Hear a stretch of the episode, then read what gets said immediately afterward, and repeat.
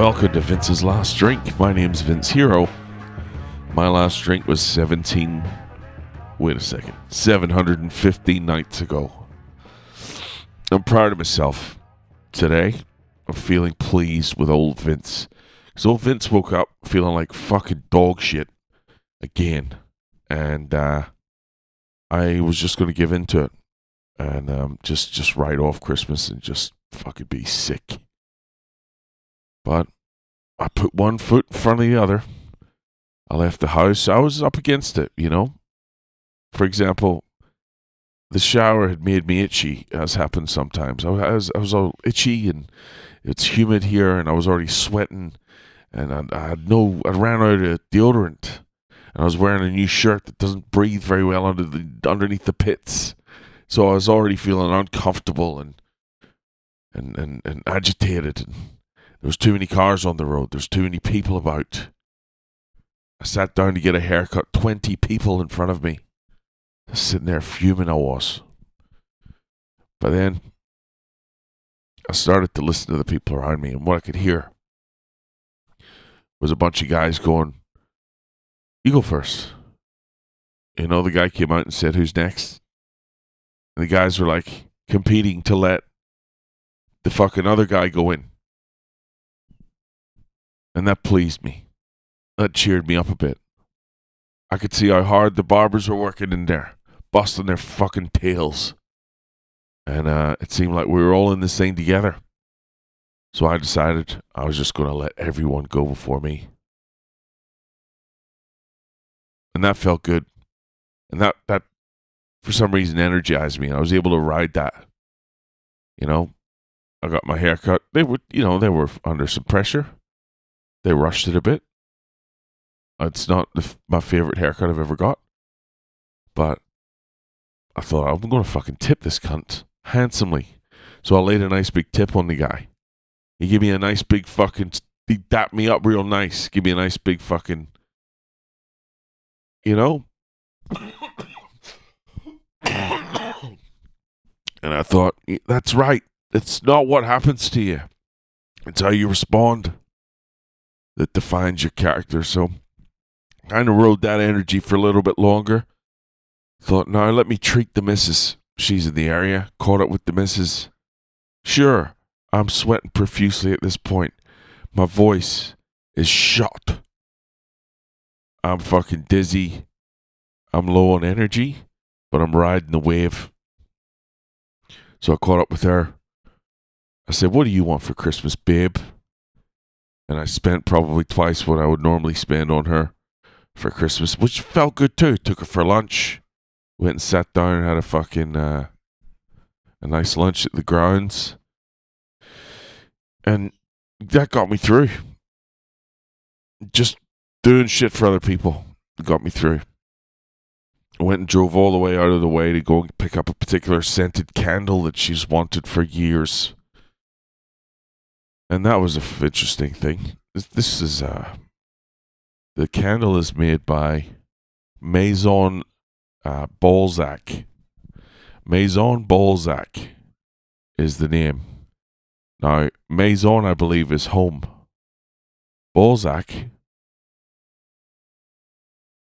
I don't know what the English for Balzac is, but I know what I think it is. And anyway, we go to Maison Le Balzac with a Z, and um, I don't know how to describe what I saw there, but it was there was a young gentleman, um, and wearing like a half top, uh, and that's like the thing is, it's there's nothing there's nothing really to comment on there, but it was just there was something about the Balzac and then the very overtly. I just wasn't sure. I it, I struggled to have my bearings there, but there were some lovely candles, some beautiful scented candles there. I did. There was one thing that got on my nerves a little bit because I don't like giving my information away, and I don't like whenever, you know, you just want a receipt and they want to use that as an opportunity to get your email address or your phone number to put you in a database so that you can, you know, they can market to you. I don't like that shit. And I always say, you can just print me a receipt, or no, is there any reason you need my email address? Can you just print me a receipt? I do it politely, but it's getting ridiculous now. They're getting getting really assumptive, you know, they're getting really like entitled with it. Like this fucking guy, half top guy, lovely guy, sort of. But um he was just like, I'm gonna need your email address uh for this one. That was it. I'm gonna need your email address for this one. Why? I'm purchasing this from you. Why do you need my email address? Are you going to email me instructions on how to use the fucking candle? I'm pretty sure candles work like fucking. They've always worked since fucking before Christ. I know how to work a candle. You put a flame to the wick there and it fucking smells good. And that's why I'm here. I'm not here to give my details to you. I don't need guidance on how to use the candle. Print me a fucking receipt and let me get out of here and cover up your stomach.